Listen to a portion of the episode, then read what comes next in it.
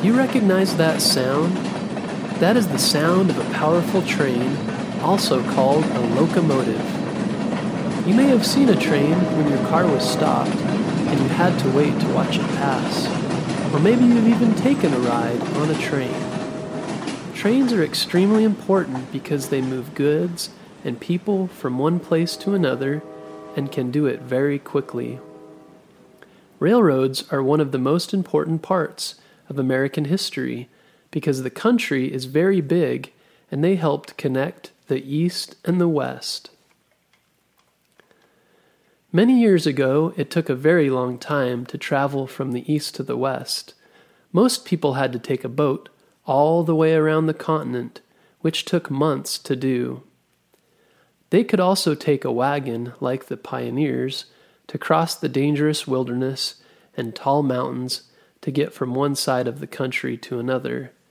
Either way, it was a very difficult journey and kept the country separated in many ways. But in the 1800s, gold was discovered in the West, and many Americans moved there to try and strike it rich. And some even did. But one problem is how long it took to get there.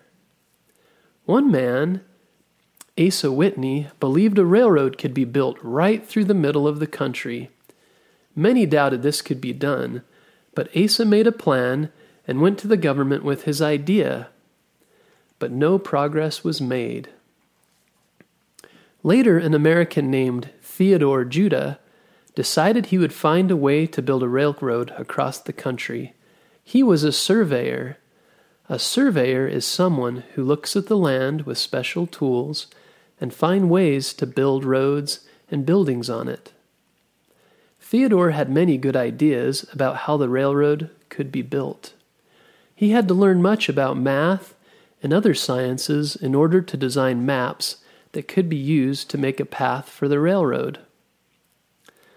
Eventually, two big companies, the Union Pacific Railroad and the Central Pacific Railroad, caught the vision and decided to make it happen.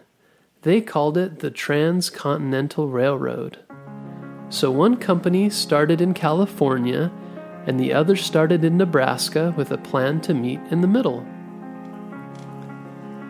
Building the railroad across the country was a dangerous task and extremely difficult at times. They had to build tall bridges across wide rivers. To go through mountains, they had to dig deep holes, then place gunpowder in them and blow them up to create even deeper holes that went all the way through the mountain. Many smart engineers worked on creating a path for the 2,000 miles of track that were being laid. Railroad tracks were laid by pounding spikes into railroad ties. All of this work was done by hand by pounding each spike in with a hammer. This was very difficult work, and many didn't survive the hard labor. Americans of all different races and colors helped build the railroad. One group that did much of the work were Chinese immigrants. An immigrant is someone who comes from another country. They worked long and hard for very little pay to help complete the monumental task. After eight years of work, in 1869, the two companies met in the middle at Promontory Point, Utah.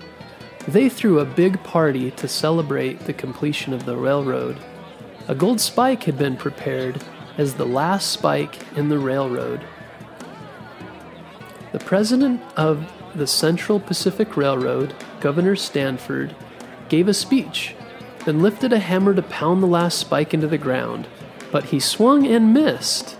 Many of those watching laughed. He missed it, they said.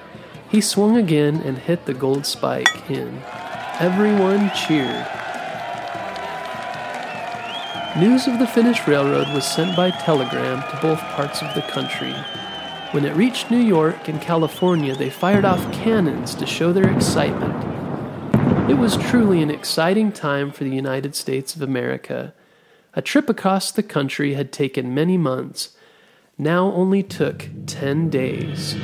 The new Transcontinental Railroad was truly a miracle of hard work and smart minds all working together to accomplish a great task.